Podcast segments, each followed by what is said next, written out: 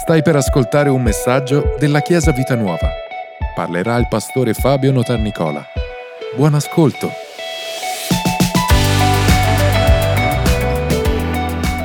Questa mattina eh, andiamo avanti con eh, il, il percorso, in realtà arriviamo un po' a una conclusione, nel senso che Uh, non che leggiamo tutto il capitolo 7 di Matteo, però arriviamo a concludere i vari messaggi, i vari insegnamenti che Gesù ha dato uh, in quel messaggio, in quel sermone, viene chiamato il sermone del monte. Abbiamo fatto capitolo 5, il capitolo 6, ora siamo al capitolo 7 e ci sono tante cose che abbiamo imparato è come vivere felici e leggeri. Vi ricordate? È il gioco, è il modo di intendere la parola, il modo di intendere la legge, che vuol dire il modo di intendere Dio, la vita, il modo in cui, Dio, il modo in cui Gesù ci ha insegnato a vivere e ci mostra come vivere. Il capitolo 7, versetto 1 inizia con una parola molto importante, dice non giudicate affinché non siate giudicati perché sarete giudicati secondo il giudizio col quale giudicate, e con la misura con cui misurate sarà pure misurato a voi. Perché guardi la pagliuzza che è nell'occhio di tuo fratello e non ti accorgi della trave che è nel tuo occhio? Ovvero, come puoi dire a tuo fratello, lascia che ti tolga dall'occhio la pagliuzza mentre c'è una trave nel tuo occhio? Ipocrita, togli prima dal tuo occhio la trave e poi ci vedrai bene per togliere la pagliuzza dall'occhio di tuo fratello. Qui c'è il tema del giudizio, è molto di attualità questo, ormai l'espressione non puoi giudicare è una, una, un'arma da difesa continua, qualunque cosa tu dici eh, non puoi giudicare, non è giusto giudicare, quindi dobbiamo mettere un attimino chiarezza su cosa si intende dire, cosa intende dire Gesù. Quando dice eh, non giudicate non si riferisce al sano discernimento, cioè se tu vai al ristorante decidi cosa vuoi mangiare, no? Se c'è qualcosa al quale tu sei allergico, tu dici questo non lo mangi. Ma non è che il cibo dice ma non puoi giudicare. E tu sei lì e dici questo non mi va, questo mi piace, perché sennò arriviamo a questa assurdità, no? Eh, pure dici, come mi sta bene questo taglio di capelli? Eh, chi può dirlo? Nessuno può giudicare, eh, nessuno... Eh, sarebbe bello in quei concorsi tipo Miss Italia, non guardate che non ho mai guardato, volevo dire, eh, chi, può, eh, chi può giudicare, chi può, nessuno può... In realtà qui Gesù sta dicendo, è un ambito specifico, cioè il sano discernimento esiste, eh, questo di intelligenza, infatti a volte si dice, un termine che non usiamo più, però uno dice a un certo punto, ma puoi mettere un po' di giudizio? Cioè cosa vuol dire? Ma puoi diventare un po' maturo e capire che ci sono delle cose che si fanno e delle cose che non si fanno. Avere giudizio è una cosa positiva. Okay? Qui quindi Gesù non sta parlando di questo, Gesù non si riferisce neanche alla riprensione perché il, la, la, riprensione, vi ho detto, anche disciplina, nella Chiesa fun- esiste, funziona, funziona anche a casa, esiste anche a casa. Non è che uno dice, guarda che stai sbagliando, eh, no, non mi puoi giudicare. Sì, ma se stai sbagliando, stai sbagliando. Non è che posso, cioè se sono qui e il mio compito è quello di guidarti, di vegliare sulla tua vita, insomma qualche cosa te la potrò dire se stai sbagliando. Anche perché il fatto di dire che stai sbagliando strada, per esempio, è anche un gesto d'amore. Perché se no tu dici adesso aspetta, vediamo, vai, vai fino in fondo, fatti male fatti proprio male, non potranno dirti te l'ho detto, perché non ti posso giudicare, non posso dirtelo, io...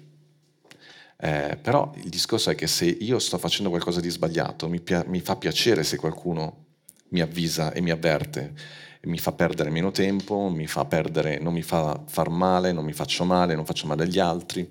E poi il discorso è che proprio, uh, è proprio un concetto sbagliato, eh, il fatto di non voler accettare la, la, la, riprensione, riprendere vuol dire proprio riprenderti, prenderti e riportarti lì dove, dove, dovresti essere, è proprio una questione di orgoglio e di ribellione, è proprio il peccato originale. Perché a noi ci dà fastidio che qualcuno ci riprenda? Perché, perché noi il peccato è proprio questo, voglio fare quello che voglio. Il, qualcuno mi piace questa espressione, qualcuno dice che nel, nel giardino dell'Eden è, è nata l'espressione secondo me. Secondo me, eh, secondo me, fai come secondo me, però se secondo me è sbagliato, è sbagliato. Eh. Non è che se, se, come secondo me, allora tutto diventa giusto. Secondo me prenderai una mazzata qua e te la prenderai, però se posso evitartelo te la evito. Però bisogna essere un po', a, dice la parola, un po' abituati anche a riprendere. Infatti il problema è che non riprendiamo più neanche i bambini e quindi poi figurati se puoi riprenderli quando sono adulti. Questo è il grande problema nelle scuole, no? Le maestre non riescono più a riprendere i bambini perché? perché i bambini non sono abituati alla riprensione, lo vivono come un gesto di ingiustizia e quindi non sono abituati al fatto che gli si possa dire no, questo non lo puoi fare. Quando preghiamo, vi ricordate vi ho detto, Rick dice sempre che alle preghiere Dio risponde sì, no, oppure stai scherzando. Non siamo più abituati a sentirci dire stai scherzando. Eh, questo, guarda, ti voglio bene, ma proprio perché ti voglio bene, e no.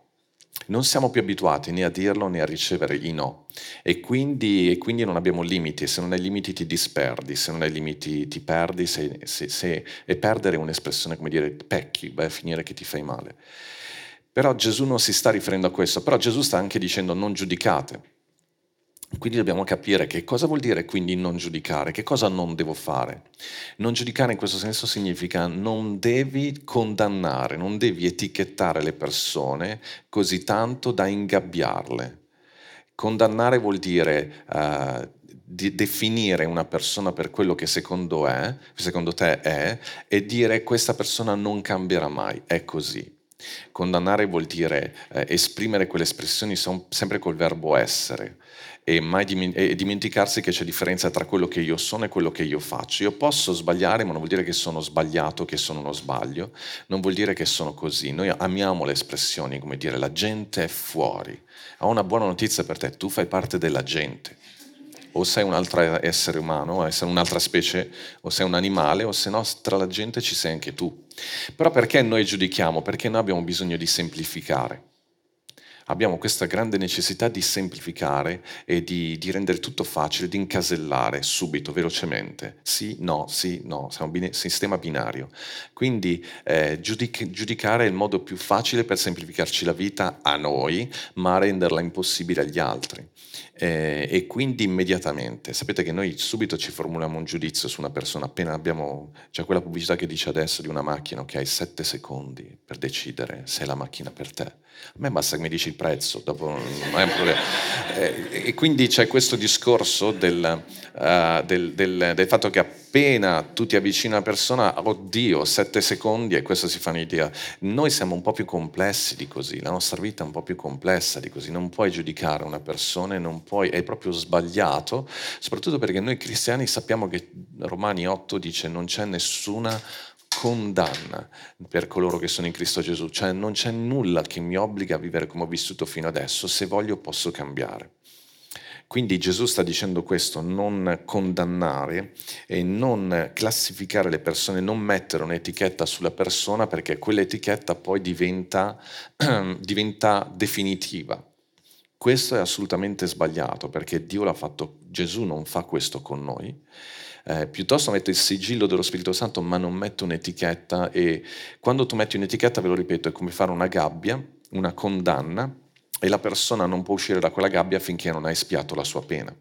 La cosa assurda è che tu blocchi una persona lì e blocchi anche te che fai il guardiano. A volte si scherza, si dice che c'è chi è in prigione per scontare la sua pena, ma poi ci sono i secondini che stanno in prigione perché è il loro lavoro. Ok, quella è una battuta, però molti di noi passiamo la nostra vita a verificare se l'altro sta espiando la sua colpa e siamo lì pronti a, a mitragliargli contro perché non vogliamo che per, va, va, fuori dai nostri schemi che lui possa uscire da quella condanna che noi le abbiamo appioppato addosso.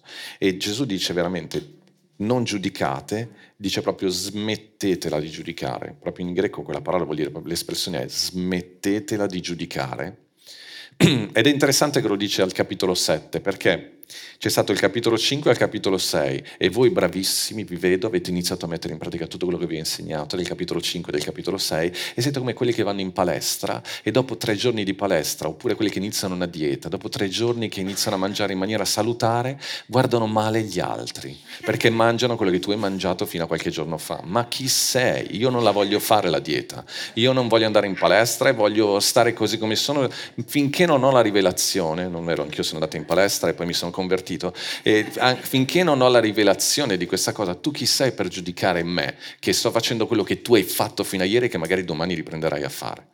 era una cosa, uno sfogo mio. E, spiritualmente siamo così. Siccome ieri ho iniziato a pregare al mattino, guardo male mia moglie perché lei non lo fa, ma l'hai fatto da ieri, ma smettila un attimo e poi che te ne... Cioè, che si può dire anche che te ne frega a te di quello che magari prega il primo pomeriggio mentre tu stai eh, guardando i gol della partita precedente. Puramente casuale questo esempio. Cioè siamo, appena impariamo qualcosa, appena abbiamo fatto un piccolo cambiamento, eh, però gli altri, eh, eh, però, eh, però. E però che cosa? Ci hai messo vent'anni tu per fare quel cambiamento e non si sa se lo manterrai. Quindi Gesù sta dicendo al capitolo 7, siccome ha visto 5, 6, già, uh, noi, uh, noi siamo veramente i cristiani, perché guarda, abbiamo fatto il capitolo 5 e il capitolo 6. E quindi ti dice, non giudicare gli altri, non iniziare a disprezzare gli altri perché hai imparato a fare due o tre cose neanche poi così bene. Non sai mai chi guardare in questi casi, non ce l'ho con nessuno, eh. sto, mi sto girando, è capitato di guardare Samuele, ti metti qui davanti, però capite, non, non è, è, puramente un caso. E quindi Gesù dice smettetela di giudicare perché, perché col metro con cui voi giudicate sarete giudicati da chi? Da voi stessi, perché il metro che noi usiamo per gli altri poi diventa il metro di misura con il quale giudichiamo noi e alla fine è una cosa che ti si ritorce contro e alla fine è qualcosa che dentro di te ti condanni automaticamente eh, e, e, non riesci a, a, uscirne da questa cosa. Guardate che soprattutto quando sono nato, di, cioè, sono sopra cose che impari. Quando anche ieri raccontavo, quando sono nato di nuovo ero un ragazzo, ero un adolescente e l'adolescente per, di per sé, per come siamo creati, non c'è nessun mm, giudizio in questo senso, è proprio il fatto che immediatamente diventi molto giudicante nei confronti degli altri, soprattutto perché io avevo accettato il Signore e la mia famiglia non erano credenti, quindi è stato tutto nuovo per me. E veramente è assurdo, ma a un certo punto arrivavo al punto di dire ma come fai a non capire che Gesù ti ama? E insultandolo magari anche, cioè, e non lo capisco perché non è che sei un, un ottimo esempio, ma arrivi al punto in cui ti arrabbi perché gli altri non capiscono, perché eh, veramente un po' perché quando scopri l'amore di Dio è così evidente, lo vivi in maniera così forte, quindi ci sta quel momento. Però poi devi crescere, imparare che, che, che, devi andare al di là di tutto questo, che ognuno ha il suo percorso, che, che, ognuno ha il suo cammino, che magari tu hai capito delle cose adesso, ringrazia il Signore, qualcun altro, se magari tu ti comporti in maniera cristiana, ci arriverà e che se ci sei arrivato è perché nessuno ti ha condannato prima, ma perché Gesù ti ha accolto. E quindi questo è un esempio, è, è qualcosa davvero di importante. Quando Gesù dice di non giudicare, perché giudizio ha a che fare con la condanna, ve lo dico, la condanna definitiva. Invece il cristiano cosa fa? Sospende il giudizio lo lascia lì perché lo lascia nelle mani del Signore e accoglie l'altro. L'altro ha bisogno di essere visto, di essere accolto, di essere abbracciato, di essere così com'è con le sue difficoltà, eh, che non vuol dire che tu stai, uh, um, come si dice, approvando tutto quello che l'altro fa, uh, ma che stai accogliendo la persona, quello sì, con tutte le sue problematiche, tutti i suoi problemi, tutte le sue eh, difficoltà, tutti i suoi dolori, e poi nel cammino eh, capirà insieme a te che cosa deve, deve cambiare, perché Uh, il discorso è che il cambiamento deve avvenire, ma deve avvenire sempre da dentro, da una scelta. Noi siamo luce, non vogliamo accecare nessuno, però siamo luce affinché l'altro possa vedere intorno a sé. Capite? Quando accendo la luce non è che sto a fissare la luce, dopo un po'.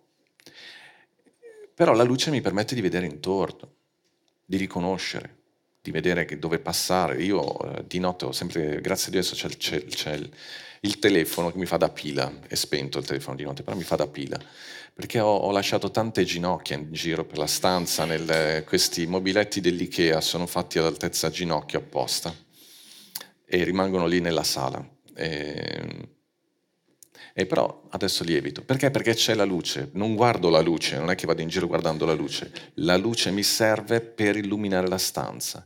Noi abbiamo bisogno di persone intorno a noi che senza accecarci, perché se ti accecano è peggio, cioè che con le loro parole, la loro vita, non è che ti giudicano e ti accecano e ti fanno sentire eh, peggio di quello che sei, ma che con la loro presenza, il loro esempio illuminano intorno affinché tu possa riconoscere il bene dal male e la scelta è sempre tua. La scelta è sempre tua, è sempre della persona.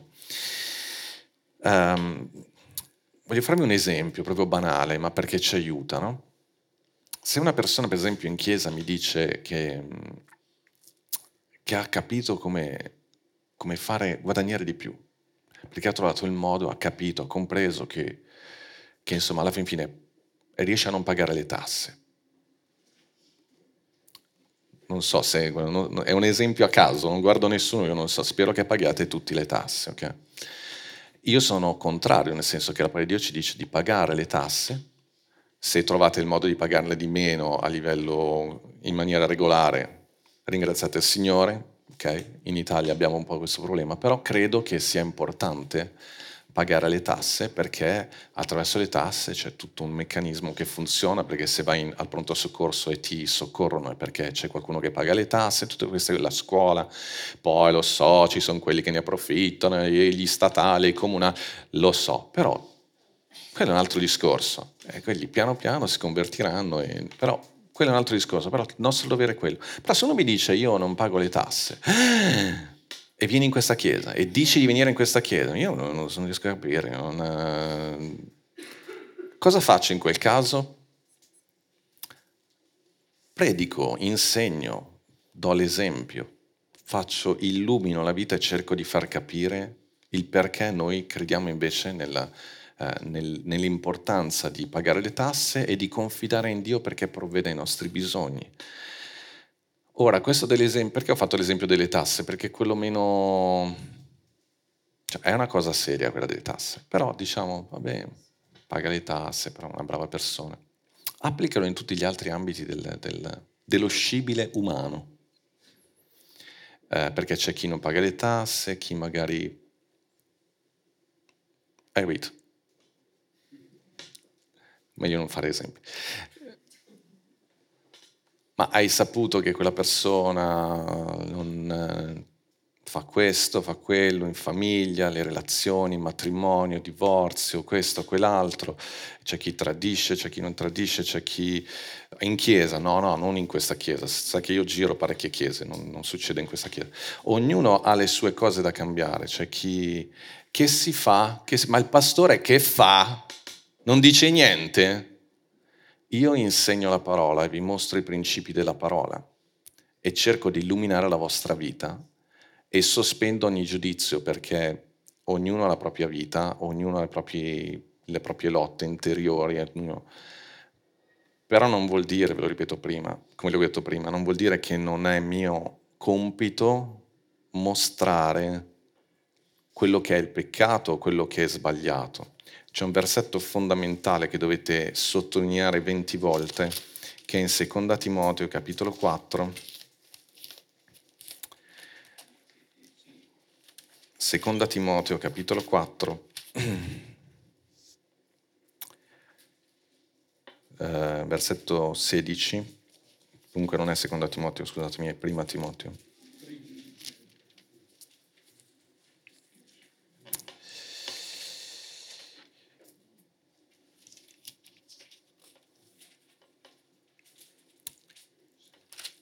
Noi crediamo in certe cose, affermiamo certe cose, ci arrivo, eh, ce l'ho fatta. Seconda Timoteo capitolo 3 versetto 16.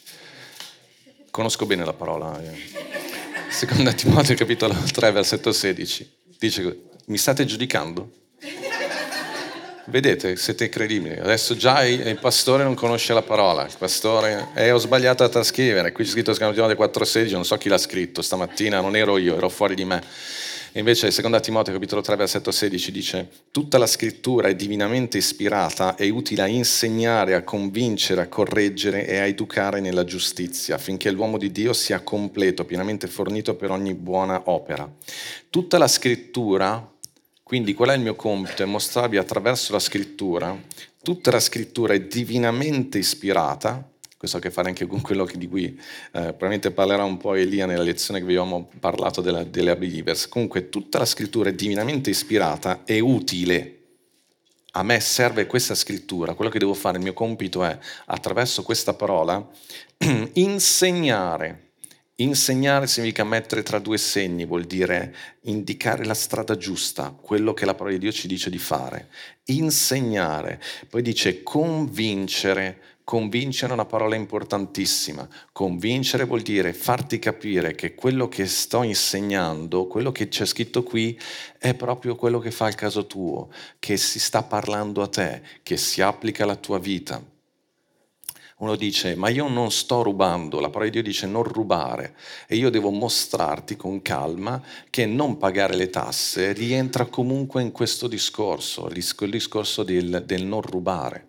Poi è una tua scelta quello che vuoi fare, però io te lo devo mostrare e devo convincerti che si applica a te che quando dice non desiderare la donna altrui, eh, significa anche avere il controllo dei propri desideri, come abbiamo spiegato e tutto quanto, e quindi che se tu non hai eh, attenzione, non hai autocontrollo su questa cosa, stai sbagliando lì, che quella parola si sta applicando proprio al tuo caso, a quello che tu stai vivendo. E la convinzione non è a che fare soltanto nella relazione con, tra me e te, ma è proprio la cosa bella della convinzione, questo viene dallo Spirito Santo, è qualcosa che riguarda te e Dio. Te e il tuo rapporto fra te e il Signore. Perché finché non scatta questa cosa, il cambiamento sarà sempre un'imposizione esterna. Invece quando scatta questa cosa, che capisci che è Dio che ti sta rivelando la sua volontà e che riguarda proprio te, allora lì nasce la convinzione e lì nasce la, il ravvedimento. Ma come viene questo? E io ti devo, te lo devo mostrare. Ti devo mostrare attraverso la, la parola per esempio, se, se una persona dice ma io, uh, io, preferisco, ma io non vado a lavorare, tanto c'è il, come si dice? Il, eh, tutti voi che lo prendete, sto scherzo. Era per capire che lo prendeva, sto scherzando. Oggi è così. Prendi segnate, i leader stanno segnando. Tanto c'è reddito di cittadinanza, poi mia moglie lavora e quindi, povera donna, facciamo lavorare lei che lei guadagna bene. Io, allora io devo prendere la parola e io non è che devo dirti guarda che sei, sei, questo è il giudizio, sei un, un delinquente, sei un nullafacente, sei... quello che è il mio compito è mostrarti attraverso la parola che rientri nella casella pigrizia. Possiamo dirlo? Che probabilmente stai permettendo alla pigrizia di entrare nella tua vita e che non è questo ciò che la parola di Dio ci insegna, perché la parola di Dio ci insegna mh, chi, lavò, chi, chi, rubava non rubi più, più, quindi se non pagavi le tasse pagale, ma piuttosto cercate un lavoro, piuttosto si affatichi in qualche lavoro affinché abbia sufficiente per vivere qualcosa per dare. Quindi a noi non, non, basta, può essere un periodo il reddito di, di, cittadinanza perché ti aiuta in un momento di crisi, ma il credente crede nella prosperità, crede nella benedizione di Dio e quindi si dà da fare perché non gli basta avere soltanto il sufficiente per sé, ma vuole avere qualcosa da dare perché la bellezza della vita è poter donare, dare, contribuire, servire eh, e prosperare e crescere. Questo è il nostro compito come pastori. Però lo faccio perché? Perché credo che le persone possano cambiare. Se invece le ho giudicate e condannate, vuol dire che non credo nel cambiamento. Ed è motivo di eh, continuo incoraggiamento tra pastori, continuiamo quando ci incontriamo tra pastori. L'unica cosa che ci diciamo è no, no, guarda che possono cambiare, guarda che possono cambiare. Ma questa è una, una frustrazione nostra. Però, fate bene a non ridere, però il discorso è che devi continuamente credere nel cambiamento negli altri e nella tua vita, perché altrimenti non faremo più chiesa. Cambiamento per migliorare, per cambiare, per avvederci, per, per... ed è un cambiamento continuo perché anch'io nella mia vita continuo ogni giorno a vedere cose che, devo, che posso comunque migliorare. Magari non sto più combattendo contro cose plateali o molto che vivevo nel, passato, però è un continuo, continuo, continuo crescere e migliorare. Attraverso cosa? Attraverso la parola. Questo avviene attraverso la parola. Quindi, perché Gesù ci dice di non, di non giudicare? Ve l'ho detto prima, perché creiamo una prigione per la persona e per noi stessi e diventa una condanna per noi. Quando dice, um, tornando a Matteo, quando dice ah no, scusatemi, per concludere Timoteo dice per convincere, per insegnare, per convincere, per correggere. La parola di Dio serve per correggere. E quando vi dicevo del, del gioco di Cristo, vi dicevo che è come andare dal fisioterapista o da un medico, da un, da un uh, allenatore, quando ti dice guarda che il movimento che stai facendo è sbagliato, il dolore che tu stai vivendo è perché stai facendo un esercizio, facendo un movimento sbagliato. Io per un po' di tempo suonavo la chitarra in una posizione sbagliata, avevo una, un dolore molto forte alla spalla, hai voglia a pregare, il problema era che sbagliavo il movimento. Allora molte volte nella nostra vita noi continuiamo a pregare, pregare, pregare perché il Signore risolva delle situazioni, invece Ge- Gesù quello che vuole fare è insegnarti il movimento giusto. Se non impari a perdonare, continui ad avere quella gastrite che dentro di te perché sei arrabbiato con il mondo. Se non impari a fidarti di Dio, vivrai nell'ansia, non dormi, puoi prendere tutti gli ansiolitici che vuoi, puoi prendere tutte le cose, puoi pregare, ma devi imparare a dormire. Come fai a imparare a dormire? Devi imparare a fidarti del Signore. E quindi è un movimento nuovo che devi mettere nella tua vita. Se vuoi che il tuo matrimonio funzioni, è inutile che continui a pregare che il tuo matrimonio funzioni, fai qualcosa per il tuo matrimonio, cura tua moglie, fagli un regalo, portagli dei fiori, fai qualcosa, portala eh, magari vai a lavorare, non eh, fai qualcosa. Cioè, noi molte volte continuiamo a pregare per delle cose, invece il Signore ti dice smetti di pregare. È inutile che continui a pregare perché prendi un bel voto se non studi. Magari inizia a studiare. Fedele, guarda, sto guardando Samuele, non c'entra niente tu. Inizia, inizia, a fare qualcosa. Eh, ma io non ho amicizia, vabbè, ma esci da quella stanza, fai qualcosa, vai, vai a, a, fare amicizia con qualcuno in chiesa, non, basta che vai, vai, fai qualcosa. E, ehm, molte volte invece siamo super spirituali. Mi piace essere spirituale, però non siate super spirituali, eh, nel senso che non è tutto, noi siamo spirito, anima e corpo, quindi eh, do, dobbiamo capire e Gesù ci sta insegnando un nuovo movimento, quindi dice insegnare. Ehm, convincere, correggere ed educare nella giustizia. E infatti questo educare su come ci si muove, su come vivere bene. E io penso che fino adesso in tutto questo, tem- questo tema che stiamo guardando qui, perché qua ci sono i temi di questo anno, poi appenderemo anche discepoli, vuol dire proprio imparare, seguire, trasmettere. Fa- fai come faccio io, impara come faccio io, dice Gesù.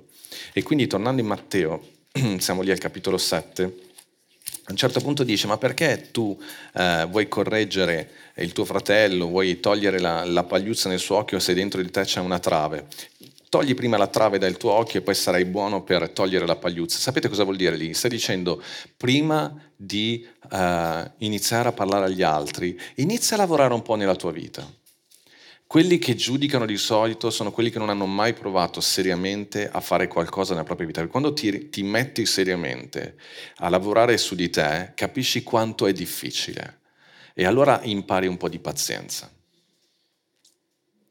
Ed è il problema di chi è più giovane rispetto a chi è più grande, perché è più giovane eh, certe cose non le ha mai affrontate. Quando ti rendi conto di quanto è difficile cambiare, quanta pressione c'è a volte, per riuscire a cambiare un modo di pensare, un modo di... Allora inizia a essere un pochettino più paziente anche con chi sta facendo un po' fatica. Voglio leggervi una, un, un commento, dice, in ogni vicenda umana che ci permettiamo di giudicare, Sentite che bello, c'è sempre un ultimo fattore che ci è completamente sconosciuto. Non c'è più nessuna persona che io possa giudicare senza speranza per quel che riguarda l'opera di Dio in lei, ora che ho potuto vedere come sono io nella realtà, a prescindere dall'opera della grazia di Dio. Sta dicendo, una volta che ho capito quanto è difficile cambiare e quanto io ho bisogno della grazia di Dio per tutte le cose difficili e brutte che sono dentro di me, però ho capito che la grazia di Dio ce l'ha fatta e che per la grazia di Dio è l'unico modo per poterlo fare è per la grazia di Dio.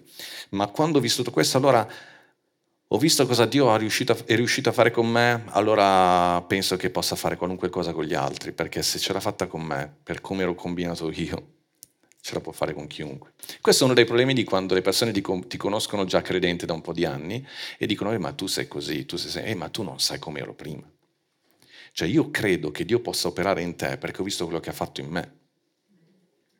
Ci siete? Solo che adesso tu mi vedi dopo magari 10-20 anni di conversione e il Signore ha fatto un grande lavoro dentro di me. Torniamo al discorso di prima, la mia vita non ti deve accecare, ti deve ispirare. E allora magari è buono anche condividere alcune cose sbagliate che facevamo, di, cu- di quello che il Signore ha fatto in noi. E questo ci dà grande forza, grande, grande coraggio. Um, quindi un grande peso da togliere dal nostro zaino è quello del giudizio. Voglio darvi questi altri pensieri molto importanti. Matteo 7, versetto 6 dice, non date ciò che è santo ai cani, non gettate le vostre perle davanti ai porci, perché non le calpestino con i piedi e poi si rivoltino per sbranarvi. Gesù ci dice che una delle cose che dobbiamo indossare è un, un santo pudore. Un santo pudore vuol dire che ci sono delle cose che abbiamo ricevuto da parte di Dio che dobbiamo anche stare attenti a, a non gettarle, a non condividerle con tutti, anche con chi magari non è in grado di apprezzarle. Però dobbiamo fare un po' attenzione perché Gesù in realtà ha parlato del regno con chiunque. È proprio capire che ci sono delle cose che sono così personali che è giusto condividerle per incoraggiare l'altro, però fai un po' di attenzione, perché a volte condividi qualcosa e poi quel qualcosa viene proprio non apprezzato. Però andando ancora un po' più in profondità, Gesù sta dicendo, ehi, voi siete preziosi, non datevi, non, non datevi al peccato, non datevi a quello che non, vi, non è degno di voi. Fate attenzione perché siete così preziosi che le perle qui siete voi, siamo noi. Non date le perle ai porci, a questo mondo, a chi stai dando la tua forza, la tua intelligenza, le tue, le tue capacità, eh, come stai vivendo la tua vita, con chi, a chi, perché il nemico, vi ricordate come l'esperienza di, di, di, dell'Egitto, no? eh, il nemico vuole, il mondo vuole sfruttare i doni e i talenti che sono dentro di voi, la benedizione di Dio che è dentro di voi.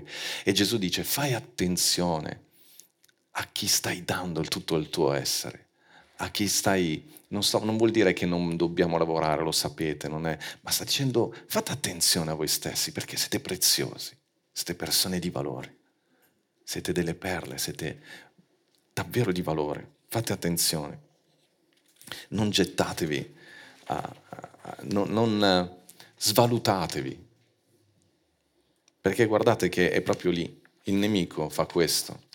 Se tu capisci quanto prezioso sei, ti preserverai.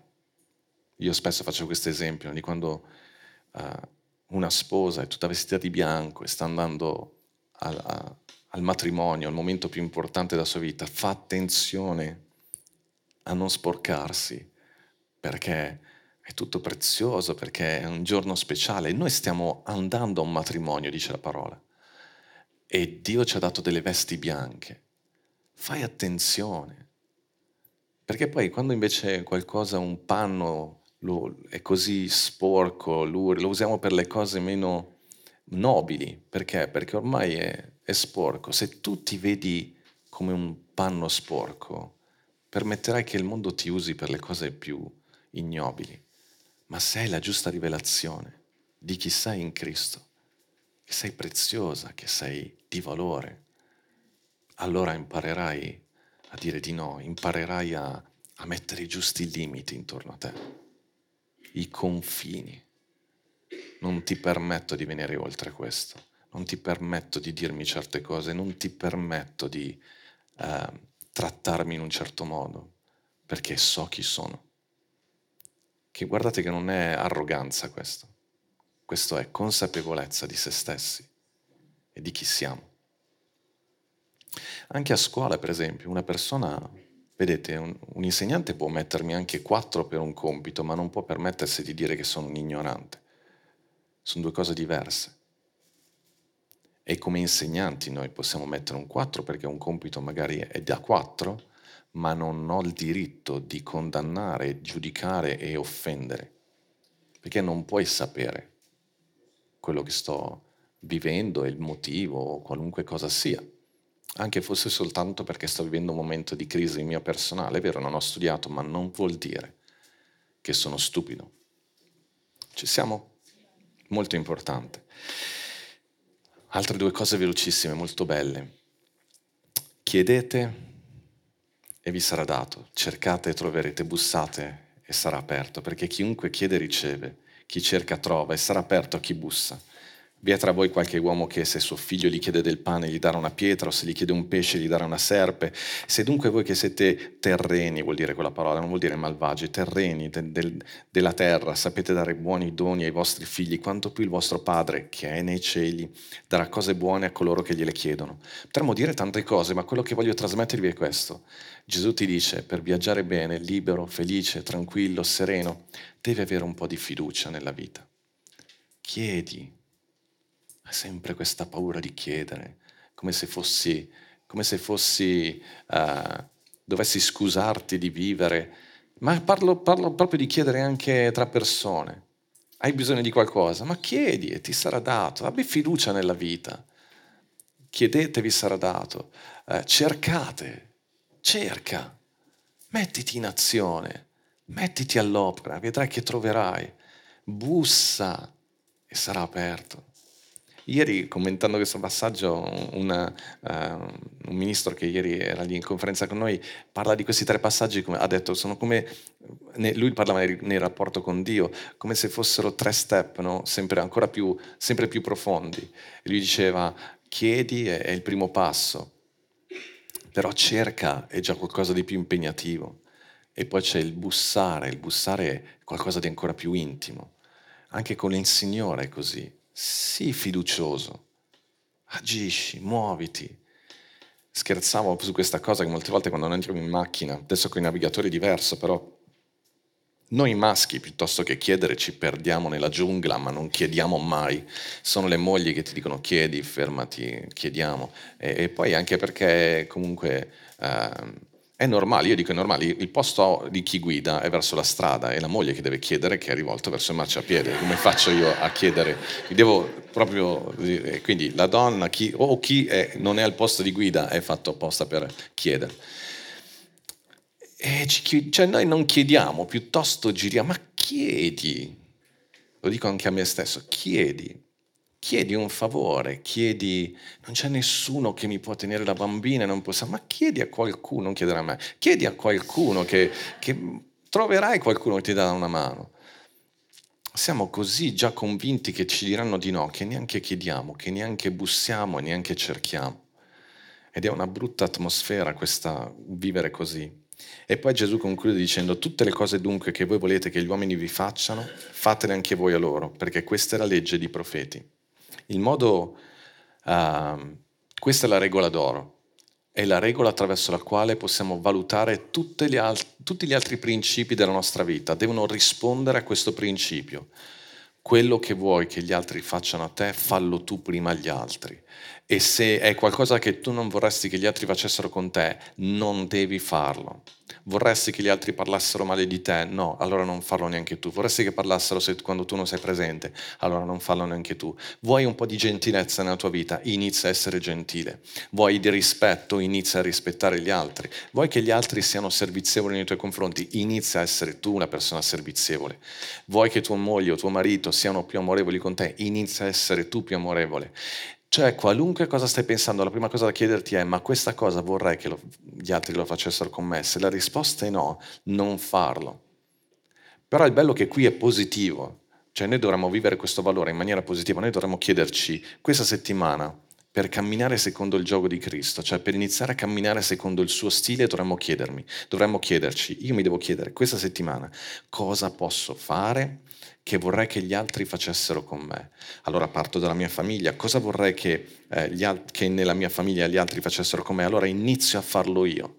E nella relazione matrimoniale, con la famiglia, nella classe, nel posto di lavoro. Questo vuol dire mettere in pratica il cristianesimo. Perché è attivo, è proattivo, non è attesa, è ciò che vuoi che gli altri facciano a te, fallo tu. Inizia a farlo inizia a agire in quel modo. E poi dice entrate per la porta stretta, perché larga è la porta, è spaziosa la via che conduce alla perdizione, e molti sono coloro che entrano per essa. Quanto stretta invece la porta, e angusta, angusta la via che conduce alla vita, e pochi sono coloro che la trovano. Straordinario questo, perché ti sta dicendo, alla fin fine saremo sempre una minoranza a mettere in pratica questa parola, perché la porta è davvero stretta.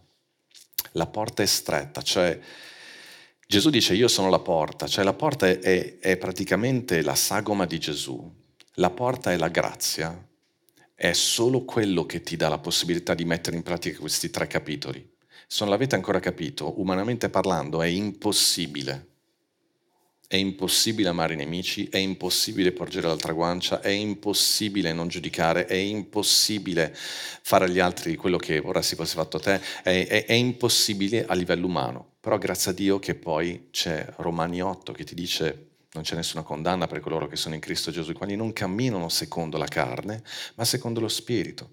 E quindi, e quindi è, Gesù ti dice, lascia tutto per entrare in questa via, la porta è davvero stretta. Cioè Ryanair è nulla in confronto, cioè devi proprio lasciare tutto, non ti è permesso neanche il bagaglio a mano perché tutto quello che tu vuoi portare non ci passa, perché ci passi solo tu, proprio appena appena. Lascia tutti i tuoi pensieri, lascia i tuoi schemi mentali, lascia tutti i tuoi alibi per cui non potrebbe funzionare, lascia il tuo orgoglio, lascia le tue paure, lascia tutte le tue domande per un attimo, la via è davvero stretta e la via è Gesù è credere in quello che lui ti dice, confidare nel suo spirito. Lascia vivere il tuo spirito attraverso di te e vivrai una vita libera e leggera. È brutto viaggiare con quelle compagnie aeree che non ti fanno portare nulla, però è bello viaggiare senza bagagli. È, è fantastico. Infatti ho deciso di prendermi uno zaino più piccolo, perché più grande lo zaino, più roba metti dentro e più pesa. E poi te lo devi portare tu. Lascia i tuoi pensieri Lascia ogni cosa. Prova a camminare secondo la parola e vedi cosa succede. Amen, Chiesa. Grazie per averci ascoltato. Rimani aggiornato attraverso i nostri canali social. Ci trovi su Facebook, Instagram, Spotify e sul sito www.chiesavitanuova.org.